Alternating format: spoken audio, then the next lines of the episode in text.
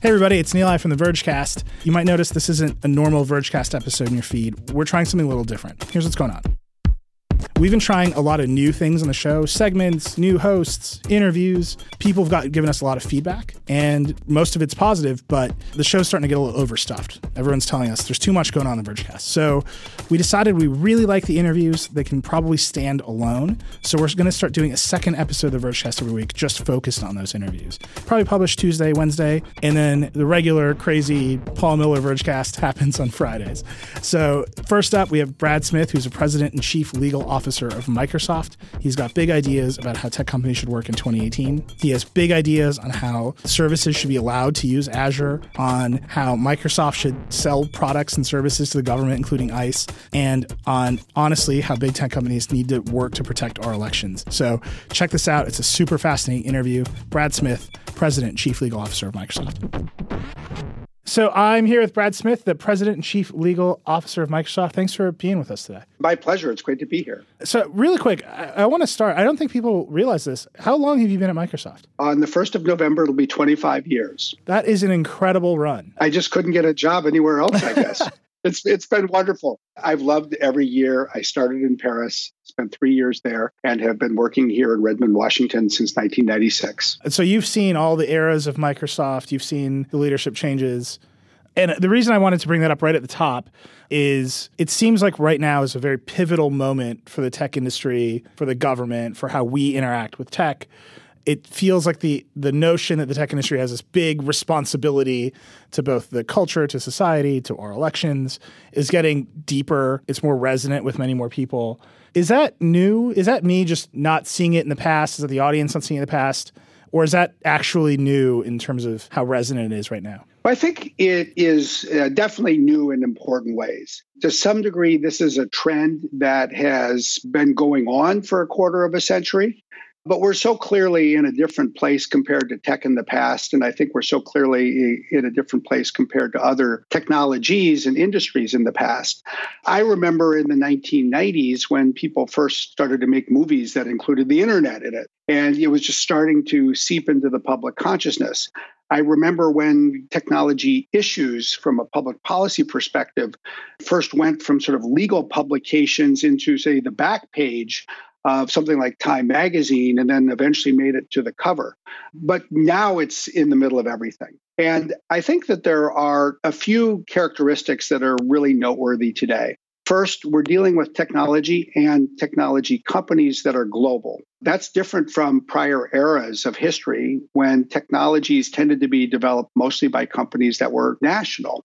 Second, we're dealing with technologies that are so pervasive that they're really impacting, for all practical purposes, every aspect of our daily lives, not just at work, not just you know what we read while we might be you know sitting on a subway car, but devices on our dinner table. In some cases, these are the things that people first look at when they wake up in the morning. They may even be the first thing or the last thing they look at before they go to sleep at night. And finally, we're working at a time when the political currents of our day are different from any other point, at least in our lifetime. There's more nationalism, there's more populism, and in some places in the world, there's less confidence in government itself. So technology is ubiquitous, technology companies have more impact people have more doubts about other institutions in society on which we've often relied in the past. Yeah, and I think that that is playing out in ways big and small. You brought up the idea that the, the devices interrupt you. Whenever I speak to groups, I always say, Would you put a camera in your bedroom? And everyone says no. And I always remind them, like, you have two to three cameras in your bedroom just when you put your phone down at night. And I think that realization is starting to to grow. But really, what I want to get to is the notion of responsibility. Do you feel the tech industry has a greater responsibility to police itself? Or, you know, you just read a blog post about facial recognition saying we need some regulation here. We need to understand our limits. Do you think that's a push and pull, or do you think this is a moment for the tech industry to kind of stand up and be leaders? Well, I actually think both of these things are true we in the tech sector have a huge responsibility to address these global issues and these societal impacts. We have a huge responsibility to be thoughtful. Uh, we have a huge responsibility to work together and to think beyond ourselves. At the same time, I believe that the world is best when no person is above the law, when no government is above the law, when no company is above the law, when no product or technology is above the law. And so I think we need tech companies to step up to assume greater responsibility. But I think we equally, as societies, need to step up collectively and have our governments step up collectively or there will come a day when we'll wake up and we'll find that our lives are increasingly being ruled by unelected tech companies that are not subject to the laws that we have always relied upon to keep the right kinds of principles and values at the surface in the places where we live. So, what I want to do is kind of use a few specific examples of things Microsoft has been talking about, has been doing to kind of illuminate that bigger question. So, the, the first one is ICE and what Microsoft has been doing with ICE. The second one is Azure and some moderation decisions you made with Azure. The third is broadly, and you you just announced this yesterday, the day before, Russian interference with the election and what your digital crimes unit is doing there. So let's start with ICE. And I know you knew this, but to quickly sum up for the listeners, there was a little bit of controversy recently. You had an older blog post saying you had a contract with ICE. That blog post suggested those services might include facial recognition. Some people, including some Microsoft employees, took issue with that. And then you recently clarified in a blog post that Microsoft was just providing legacy email, calendar, messaging, and document management workloads that you weren't doing anything related to family separation or facial recognition. Walk me through that. Like, uh, how did that sort of start and finish? Well, the first, the story of how it started and finished, or really how it started because it's not yet finished, was in a sense a coincidence on Father's Day here in the United States. I wrote a blog post uh, that day that ended up posting that evening on LinkedIn about the separation of families at the border. It was an issue that we could see was just beginning to break into what I will call front page news and it was an issue that we've cared about and I've been passionate about, having spent a decade chairing what is the largest pro bono organization, I think, in the country, focused exclusively, actually, on serving kids in immigration proceedings when they've been separated from their families. It's called Kids in Need of Defense. I thought Father's Day was a good day for us all to remember the values we place on protecting children. And by great coincidence, within about an hour of the time that I posted that, there was a tweet that resurrected a short marketing blog that, frankly, nobody at Microsoft even remembered, uh, but it was earlier this year that was touting some of the uh, security uh, advances we had made with the federal government with a couple of agencies. And one of the agencies was ICE. And there was a line in this blog that said, gee, this paved the way for all of these new uses of technology, potentially including facial recognition. And then, as so often happens, the internet exploded, at yeah. least in a small way we ended up really having to grapple quite a bit with these questions. Part of it was figuring out, okay, what's really going on here? What are we really doing with ICE? And as you, I think your description of that was quite accurate. But we also asked ourselves a few things. Number one, we asked us, look, what do we stand for or what do we want to stand up for on what was the burning question across the country, namely the separation of children from families? And there was no doubt you know, where we stand. You know, we opposed it. Satya Nadella came out and made his view clear. I made my view clear. We made the company's view clear. And actually, I think we're an unusual company, not just in tech, but across the economy, in that we have been standing up for this very specific issue as a company for a decade, working with justice departments and pro bono groups, and literally with 500 law firms, companies, law schools across the country to ensure these kids are represented. Then we had to tease apart the issues. And we actually came to the conclusion that there is a complicated set of issues with respect to facial recognition that need to be addressed. And we can talk more about that specifically. And then there was also the question that others were putting before us. And basically, what they said was look, even if you're not providing facial recognition assistance or services to ICE, shouldn't you stop doing business with them altogether? Yeah. And we've uh, attempted to bring these things together. And, and what we've said is at one level, we believe that these new technologies that are so sensitive, like facial recognition, absolutely need to be governed by law. They need to be regulated. We've said as well that we have a responsibility to address these issues ourselves, and we're working to develop a principled approach to doing so based on lots of input from external and internal stakeholders. And we've also said that we have to decide how we're going to continue to use our voice most impactfully to address this issue that people care about, that we care about, the protection of children. And one of the things we've said is we have a lot of tools at our disposal.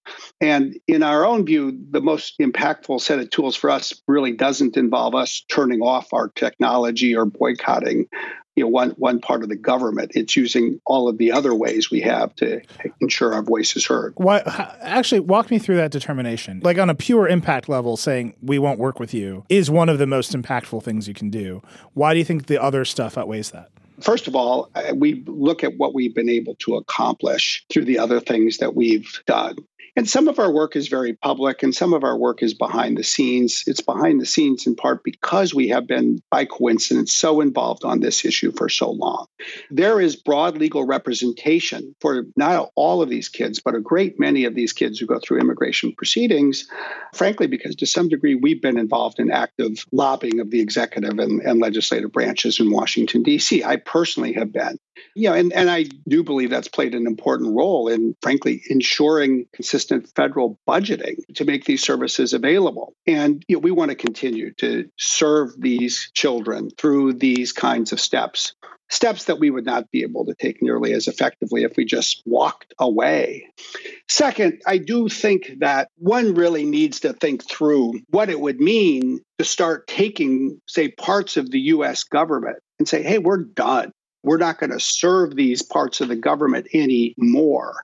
And with all of these things, there's the classic, what's called the fallacy of the last move. The fallacy of the last move is if the world were to end tomorrow and you were, this was the last move that anybody was ever to take, what would the world be like? And then you have to step back and recognize, you know, in all probability, the sun is going to rise tomorrow and more things are going to happen. Well, part of this is we want to see these kids reunited with their parents. If we turn off Microsoft Exchange and Microsoft Office and all of their cloud services, how do we think the people in ICE are going to find the parents and kids and reunite them? Because they're relying on our digital data to know where people are. We have factors like that that need to be considered. Second, right now, and actually for the last couple of months, every single day, the focus of the country is, in our view, where it should be. How many kids are there that are still separated? How do we get them back together?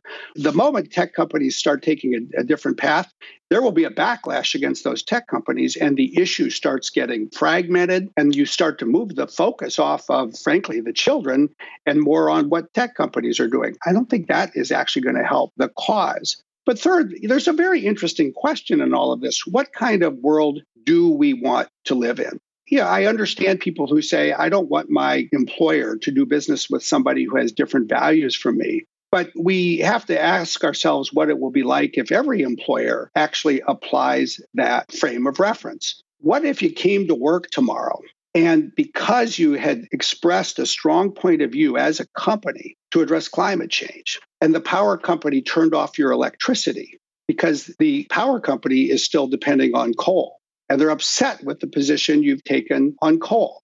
I mean, there's so many issues in this country or any country. And fundamentally, what we're saying is, you know what? We live in a democratic society. We rely on the democratic process of discussion and debate and deliberation and decision making by elected officials to sort these issues out. We actually don't rely on everybody boycotting each other when we disagree with each other. Who wants to go to the gas station and find that they won't let you fill up your car because you took a position against the oil company that provides the oil to that gas station? I mean, just start to think a little bit. Yeah, but I, I could distinguish some of those. You know, I think that leads us to a, a pretty complicated place. I, I agree with you. The issue is deeply complicated. But, you know, the power company is a regulated utility that has to provide power The phone company, for the most part, is a regulated utility that's provide connectivity. The ISPs are not, and that is a whole set of questions. It sounds like you're saying a company at a certain scale or provision of service needs to be required to provide service to everybody, which does lead into a pretty deep conversation about regulation. Are, is that, are you comfortable going all the way that way? Are you are you comfortable with the government saying you have to provide Office 365 to all comers? Let me put it this way. I think you can divide it into a couple of uh, areas, and I think your question is perfectly legitimate. Are there certain services that are so fundamental that companies should really be prepared, let's just say in a dem- democratic society like the United States, to provide them to everyone? And let's set aside the question of regulation for a moment. You know, should we provide our services to everyone? Broadly speaking, I think with room for you know very limited exceptions, I think the answer generally is yes.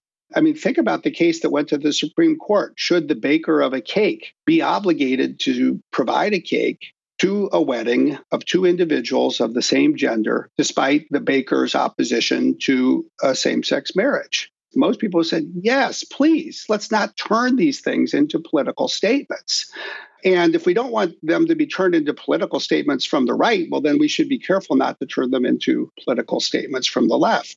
But let's also just posit for a moment that not everything is potentially subject to regulation we can still ask ourselves do we want to politicize every single aspect of daily life so that the dry cleaner is never going to be a regulated business? Do you want the dry cleaner to be saying, you know, we're not going to serve people who are employed from by this company because we don't like what this company is doing? Or let's say the dry cleaner says, you know what, we're not going to do dry cleaning for anybody who works for the US government or anybody who works for this government agency because we disagree with what this agency is doing and the new public policy it has articulated in general, and this, I really this is a question. I think it's a question for all of us to ask: What kind of society do we want to live in?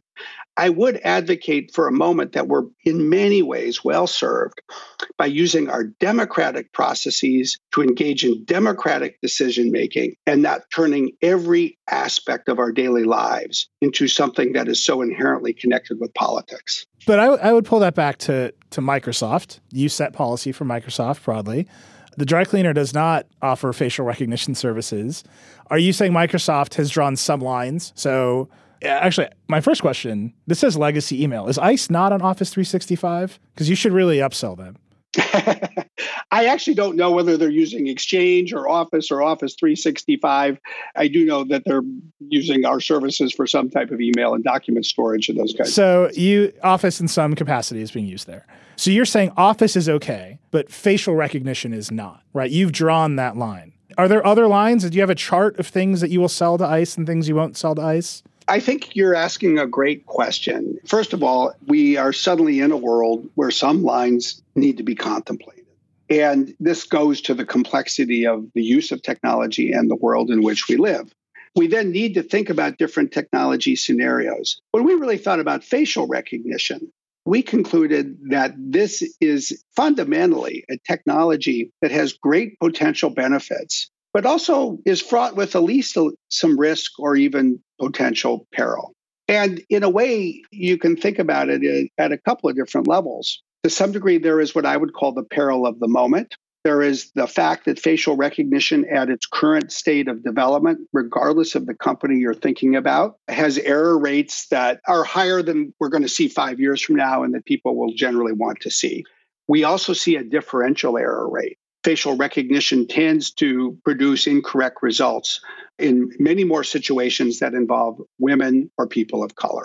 So there's this bias that is involved in the in the technology. And even looking beyond the current bias, which I think we can assume over time will be reduced as the technology is improved.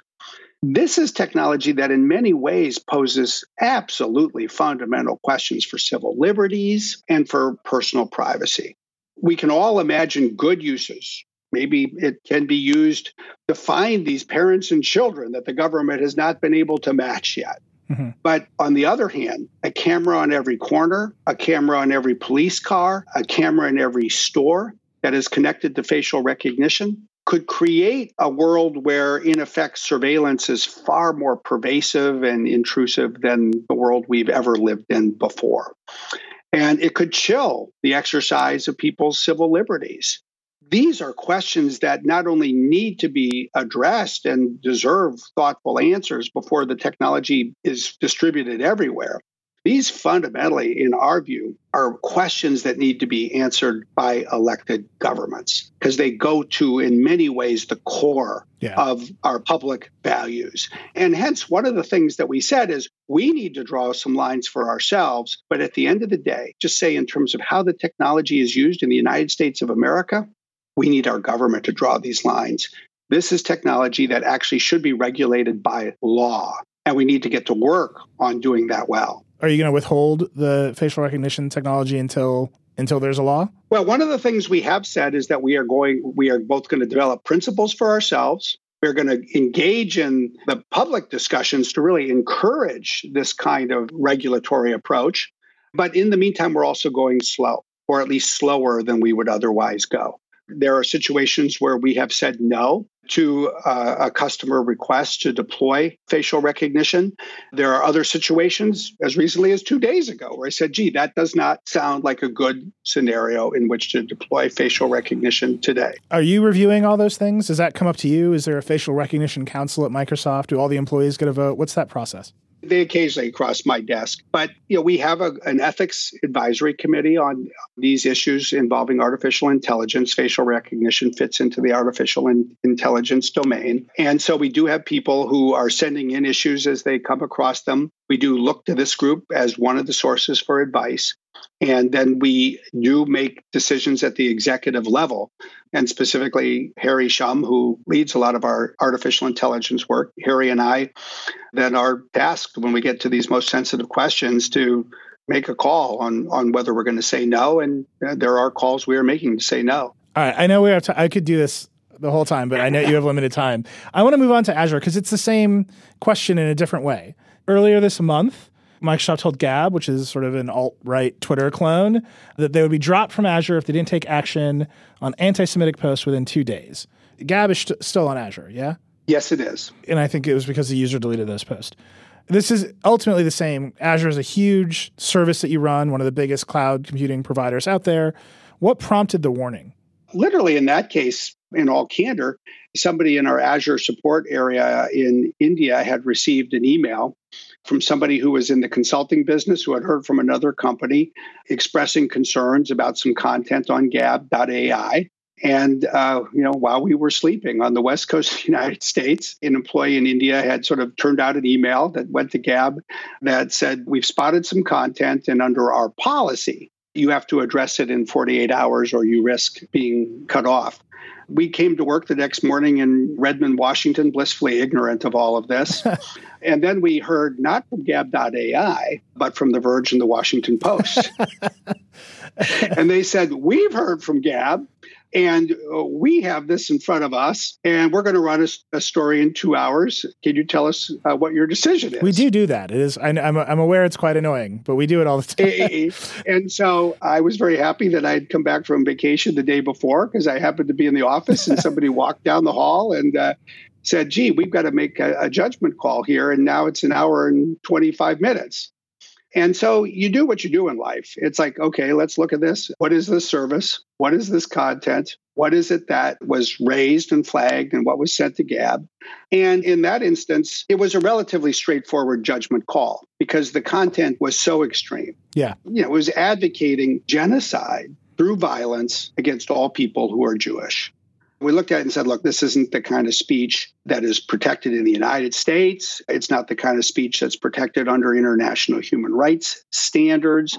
It's not the kind of speech that is in conformity with Azure's own policies. Therefore, we're going to go to Gab and say, yeah, that's right. You know, whoever made that call while we were sleeping made the right call.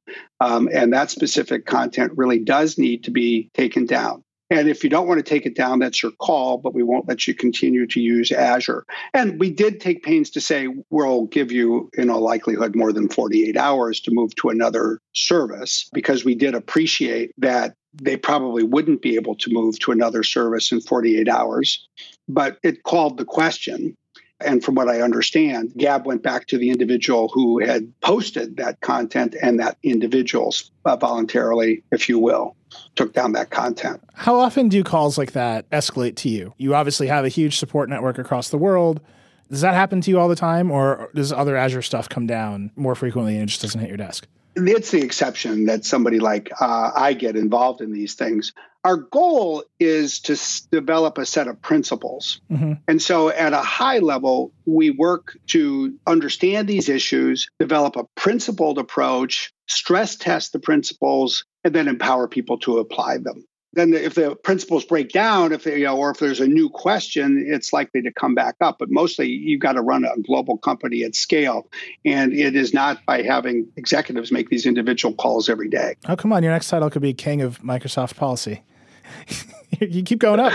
Uh, so look azure is huge right? Office 365 is huge. Xbox live is huge are you thinking about holistic content moderation across all of these services? If you police Azure, in some way, you're policing the internet, right? I mean, so much of the internet, to Microsoft's credit, runs on Azure now. Can you content moderate individual Word docs of the alt right on 365? Or are you looking at some deeper level, higher level, rather? I think that you are asking a question of just huge importance. And I think one needs to reflect on multiple things here. First, in all probability, you wouldn't want to apply the same approach to every aspect of technology. You know, for example, you know, if you've got a service that is a, community service, use LinkedIn as a, as an example. LinkedIn might want to apply one approach to the kinds of content it wants to have, you know, for that community on LinkedIn. Xbox Live might want a somewhat different standard, but it too has a community. We'll take Bing as a search engine. Well, that actually is not focused on a specific community. And arguably, it has a broader role to play because Bing, like Google and other search engines, really play a fundamental role in ensuring that uh, content is discoverable to people in a country or around the world. So the notion that you would actually apply precisely the same approach to, to say Xbox Live and LinkedIn and Bing is, is very unlikely. You know, then you get down to another level of where we basically provide what you might consider to be platform level tools and services. And I think your reference to Word is really an interesting and important one because you know the first version of Microsoft Word went on sale in 1984. So think about how many years that's been around. No one ever asked Microsoft or anyone else to try to police what people wrote with Microsoft Word for the simple reason it wasn't technically possible. It was put on other people's machines. They saw the content, Microsoft did not. Now, theoretically, in a cloud based world, in a world of Office Online or Google Docs, people could ask tech companies to constantly look, in effect, over the shoulders of everyone who is writing and start to get people to stop but that's a quite intrusive world. I mean, it has major implications for privacy and for the freedom of expression uh, around the world, which is a long way of saying, you know what, if there's content moderation across some services, one would think long and hard and be very reluctant to ever apply it to something like a word processing service. And then you actually then get to the platform level cloud services, whether it's AWS or Azure or the Google Cloud, which in effect was the issue posed by Gab.ai. And then you can ask again, what approach do you want when it comes to the moderation of content? Think about it with respect to, say, Twitter you know, it might be one thing to ask Twitter to moderate the content of what's on Twitter. People do ask Twitter to do that. Twitter does do that. They don't do a great job.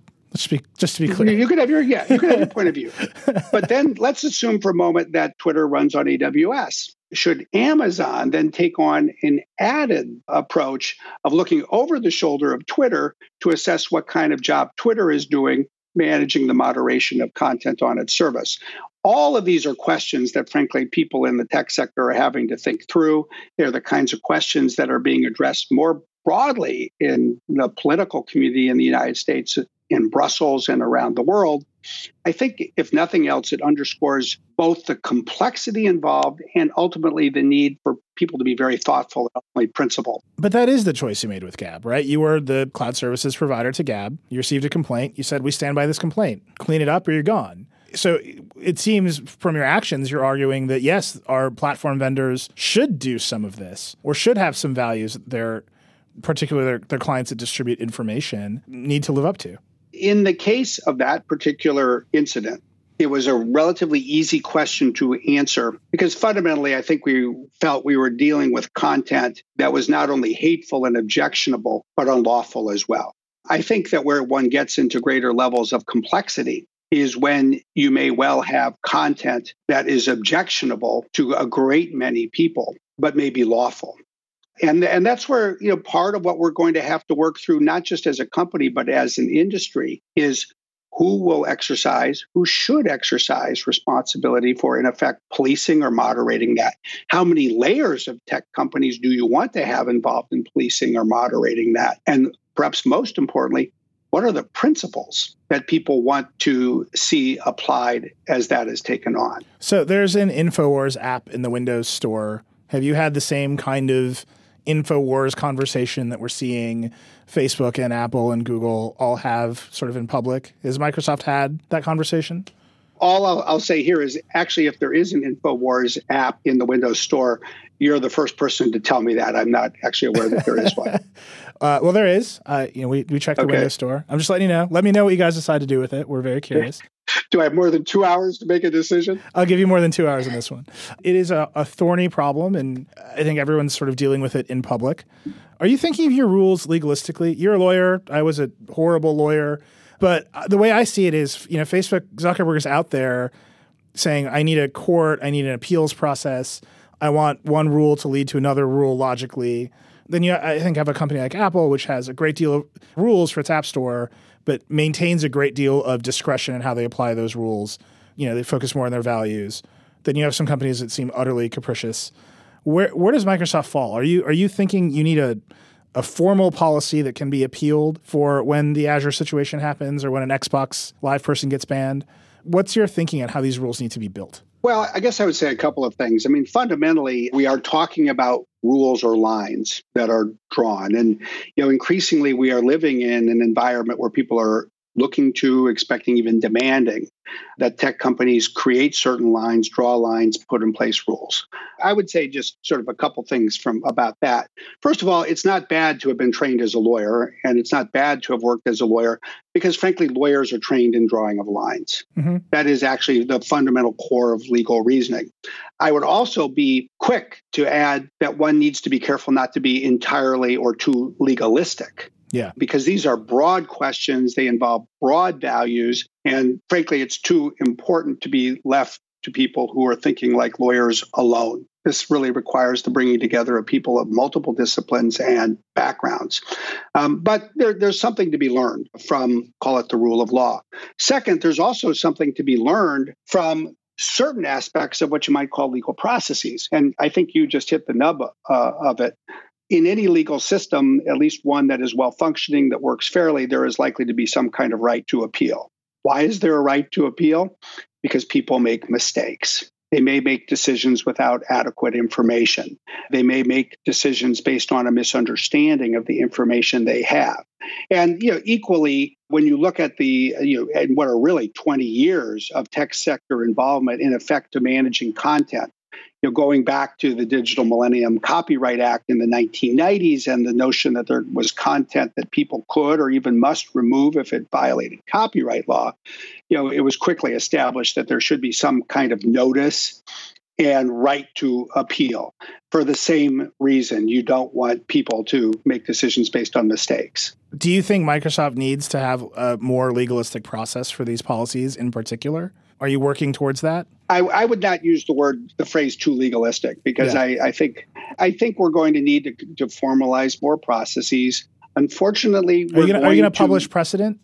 Honestly, I think one of the big problems that the, you know the Facebooks of the world have is they make decisions and there's no precedent from which people can learn what I would say is whether you put it in the context of publishing precedent, which sounds like the conversation lawyers would have, um, it underscores the importance of transparency. It absolutely underscores the importance, first of all, of us making decisions that we can articulate to others which is part of the reason that we focus on being principled, it also underscores the importance of then sharing that information.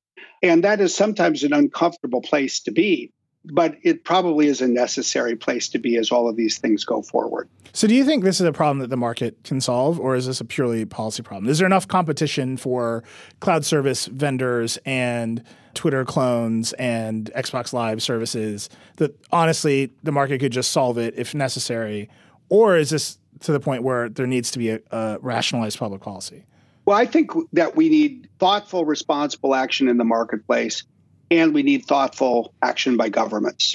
It's not because the market is incapable of acting by itself, but frankly, it's because, in my view, some of these decisions, at least, are so impactful in terms of what they mean for fundamental civil liberties and free expression and people's privacy rights that they need to be subject not just to companies that are competing with each other, but to the fundamental democratic process and the rule of law.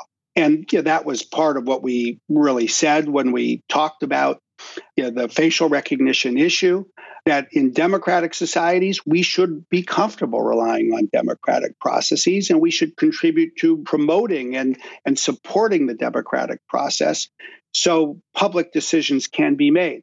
And to sort of connect the dot with, in some ways, the other question that you alluded to earlier, the, the other issue of this particular week if we're going to rely on the democratic process and if we're going to support the democratic process, we also need to be prepared to defend the democratic process, including from attacks, cyber attacks from other nation states. Yeah, I want to get to that real quick. We just interviewed Ron Wyden, who's senator from your neck of the woods, and he said, you know, Section 230 if the tech companies don't start using their, I think he described it as a sword and the shield, they don't start using the sword more, we're going to rethink that law. Do you think 230 needs to get reworked? I think it's an interesting question. I, it's not one that I've actually thought enough about myself to consider how it might be reworked if it were to. So I, I would just add that to the uh, daily list that gets longer every day of the kinds of questions we may have to develop an opinion on. I, you know, my first question was, is it different now? And I have to say, after talking to you, it feels like it is definitely different now. That the scope of problems that you are dealing with must be just radically longer and different. So let's end on the up note of Russian election interference. Uh, speaking of things that are radically new, you just announced that you found six domains that were being used for phishing attempts by Russian actors. All the evidence points to Russian actors, and you went to court to have them transferred to you. Yes, it's uh, it is a process that we developed in our digital crimes unit two years ago when we first saw this group, Strontium, Fancy Bear, APT 28, as it's alternatively called, setting up these websites and using them for spear phishing attacks.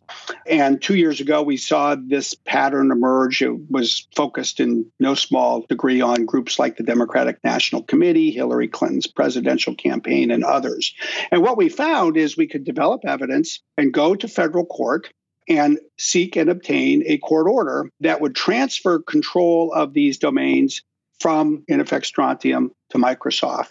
We would then set up a sinkhole in our digital crimes unit. What that would mean is that when other traffic would go to that domain, instead of going to Strontium, it would come to our digital crimes unit. And from that, we would be able to identify who was being attacked.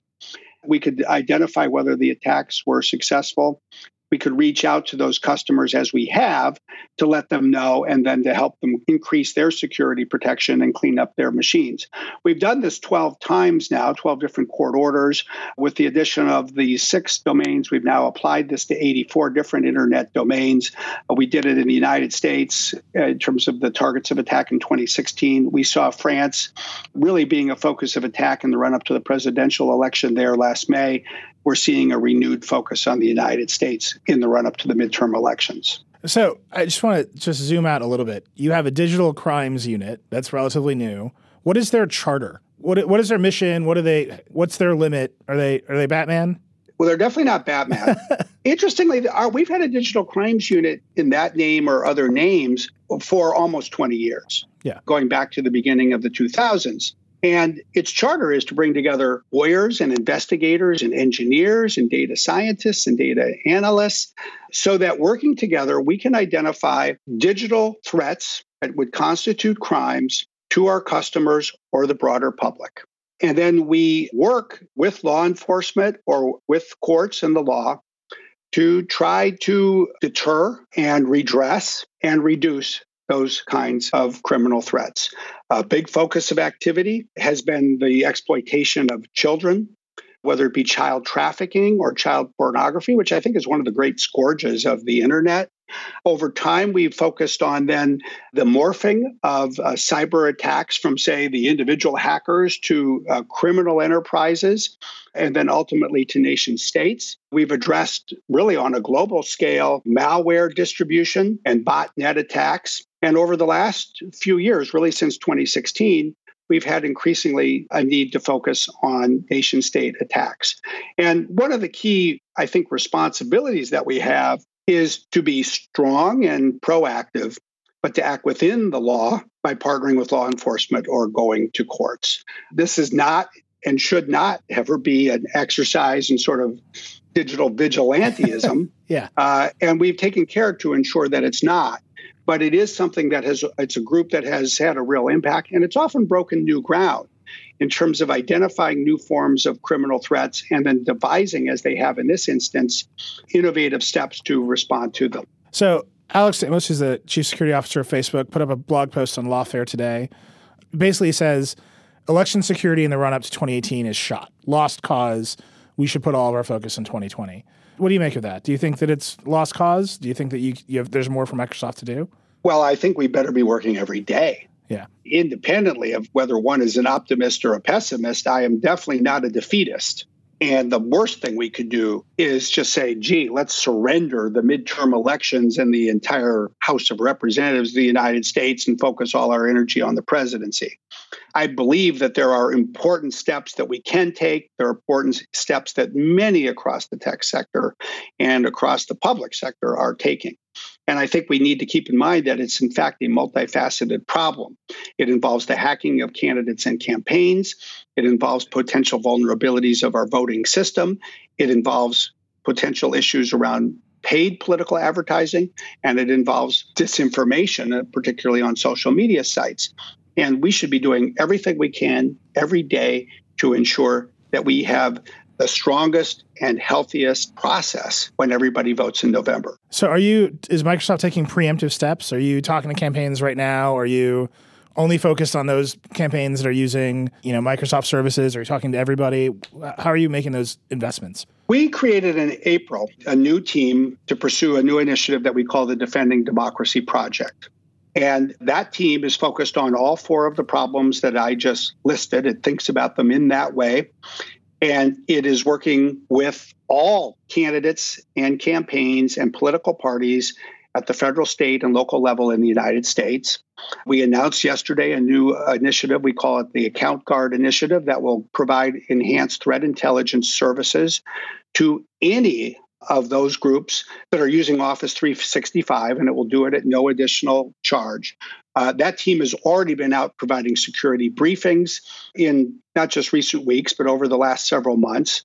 Uh, that go beyond you know, people who are Microsoft customers. It goes beyond, say, the cybersecurity issues that one might want to think about if one is using uh, our services to to think more generally across the board when it comes to, to the role of tech tools. And we're doing this not just in the United States, we're doing it in other countries, in Europe and in the Western Hemisphere, and we're committed to doing it as we go forward to really protect democratic societies and democratic processes on a global basis. So, when I talk to other companies, your competitors have similar initiatives, they're thinking about similar things. A kind of a universal sense I get is the tech industry is way ahead of the government right now. And the government is not taking this seriously enough. Do you share that view, or do you think that the government's doing actually enough or, or more than enough? Well, I, I, think first one should note there are many governments. You know, yeah. there's federal, state, local in the United focus States. On the federal we government. have other governments around around the world. I believe that actually people are very focused, people are aware. Even if we talk about the federal government of the United States, when we talk to people at the Department of Homeland Security or the Department of Justice or the FBI, I think that people are addressing this. I think they're addressing it in a serious way. I think people are committed to doing more. I, I, sort of think it's a common mantra in the tech sector to dismiss people in government too readily, in my view as being behind us, not understanding issues as well as us, not moving as fast as us. And I think we do a huge disservice, not just to people in government. We frankly do a disservice to ourselves because in doing that, I think we overestimate on certain days how well we're doing. The truth is, we all need to do more. We all need to move faster. We need to do more things together.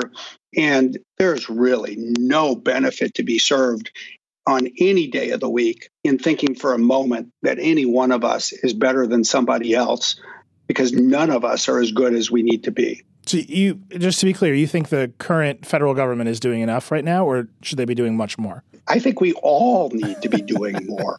no, that's the reality. That's what Alex. I, I, haven't read Alex's blog, but I assume that if you're going to say that the that this is a lost cause, you must be thinking that more needs to be done. we all need to be. We all need to do more. I absolutely share that sentiment, but there's no way under the sun that I would throw in the towel on 2018 in this country. Yeah. Well, last question, and I, and I thank you for your time, is you are thinking about how the nature of tech industry responsibility has changed, the nature of Microsoft's responsibility to honestly the, the country and the world has changed. What's the biggest single thing that will impact it? What's the biggest single thing beyond one law or one set of policy conversations? What will lead to a, a new set of outcomes beyond this current moment of intense reflection and focus? Well, I actually would go back to culture. Yeah. Because I think that it all starts with culture and it ends there as well. I think that there are, you know, three cultural elements that need to come together. The first is a recognition of the high level of responsibility that we have. None of us can afford to be out just for ourselves. It doesn't matter how strongly we compete with uh, each other. We all need to be thinking hard about what we can contribute to address these broader issues that technology is impacting.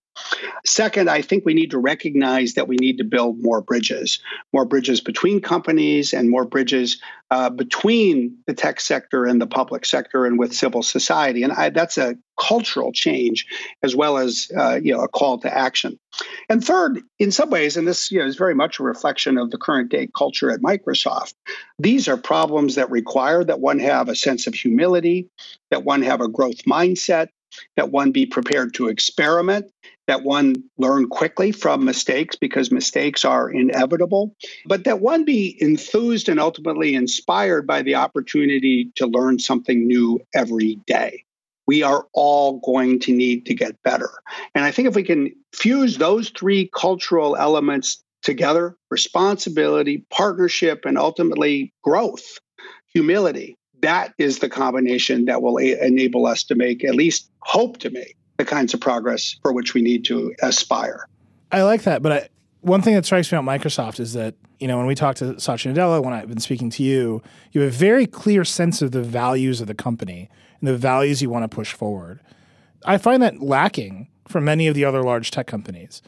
Do you think there's a role for Microsoft to present a set of values and push those values forward or is it is that up to the the country and the democratic process at large? I think we all need to ask ourselves how we can do more. Certainly, it's something we ask ourselves here. I think we need to ask the country to do more. I think we need to ask our government to do more. I think we ask ourselves, we need to ask ourselves as citizens to, to do more. And at the same time, I think it's maybe a little too easy to be critical of other companies as well. I find really thoughtful, responsible people in lots of different places. I think sometimes we're at different stages in terms of the level of resources, the kinds of organization, the processes that we have in place, our capacity to be decisive and proactive. But ultimately, we live in a remarkable industry with great athletes, so to speak. And I have a lot of confidence in the ability, not just of people at Microsoft, but even among our competitors, to find new ways to work together and have more of an impact in this space.